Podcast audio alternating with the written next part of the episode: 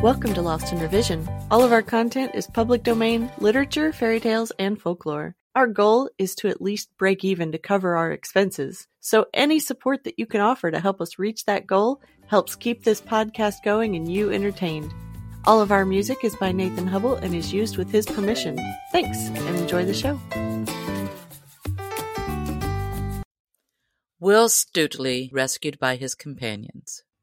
Part 5 At last they came to the great town gate, through which Stutely saw the fair country beyond, with hills and dales all clothed in verdure, and far away the dusky line of Sherwood's skirts.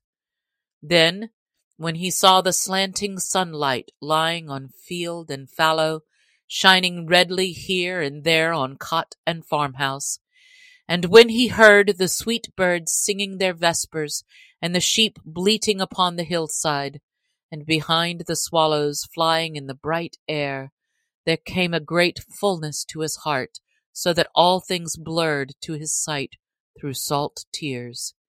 And he bowed his head lest the folk should think him unmanly when they saw the tears in his eyes. Thus he kept his head bowed till they had passed through the gate and were outside the walls of the town. But when he looked up again, he felt his heart leap within him and then stand still for pure joy, for he saw the face of one of his own dear companions of merry Sherwood. Then, glancing quickly around, he saw well-known faces upon all sides of him, crowding closely upon the men at arms who were guarding him. Then of a sudden the blood sprang to his cheeks, for he saw for a moment his own good master in the press, and seeing him knew that Robin Hood and all his band were there.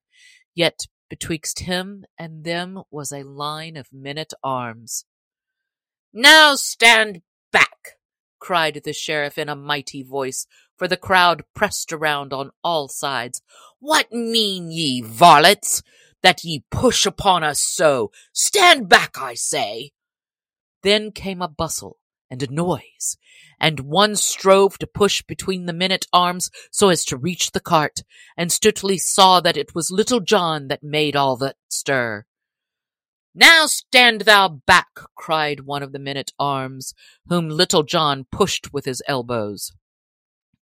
Now stand thou back thine own self, quoth Little John, and straightway smote the man a buffet beside his head that felled him as a butcher fells an ox, and then he leaped to the cart where Stutely sat.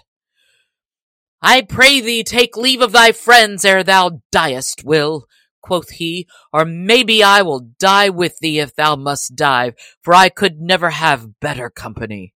Then with one stroke he cut the bonds that bound the other's arms and legs, and Stutely leaped straight away from the cart. Now as I live, cried the sheriff, yon varlet I know right well is a sturdy rebel. Take him, I bid you all, and let him not go. So saying, he spurred his horse upon Little John, and rising in his stirrups, smote with might and main. But Little John ducked quickly underneath the horse's belly, and the blow whistled harmlessly over his head. Nay, good sir sheriff, cried he, leaping up again when the blow had passed. I must e'en borrow thy most worshipful sword. Thereupon he twitched the weapon deftly from out of the sheriff's hand. Here, Stutely, he cried, the sheriff hath lent thee his sword. Back to back with me, man, and defend thyself, for help is nigh. Thanks for joining us today. Check us out on Patreon. You can help us meet our small goal of breaking even and covering our expenses. Your support helps pay for all of the things that podcasting requires and helps keep this show alive and growing. If you can't afford to support us financially, go give us a good review, subscribe or follow, and share with your friends and family. Feel free to fact check us and offer suggestions to make our show better for you. You can also send us an email at lostinrevisionpodcast at gmail.com. There's a lot more waiting for us all at the end of the road.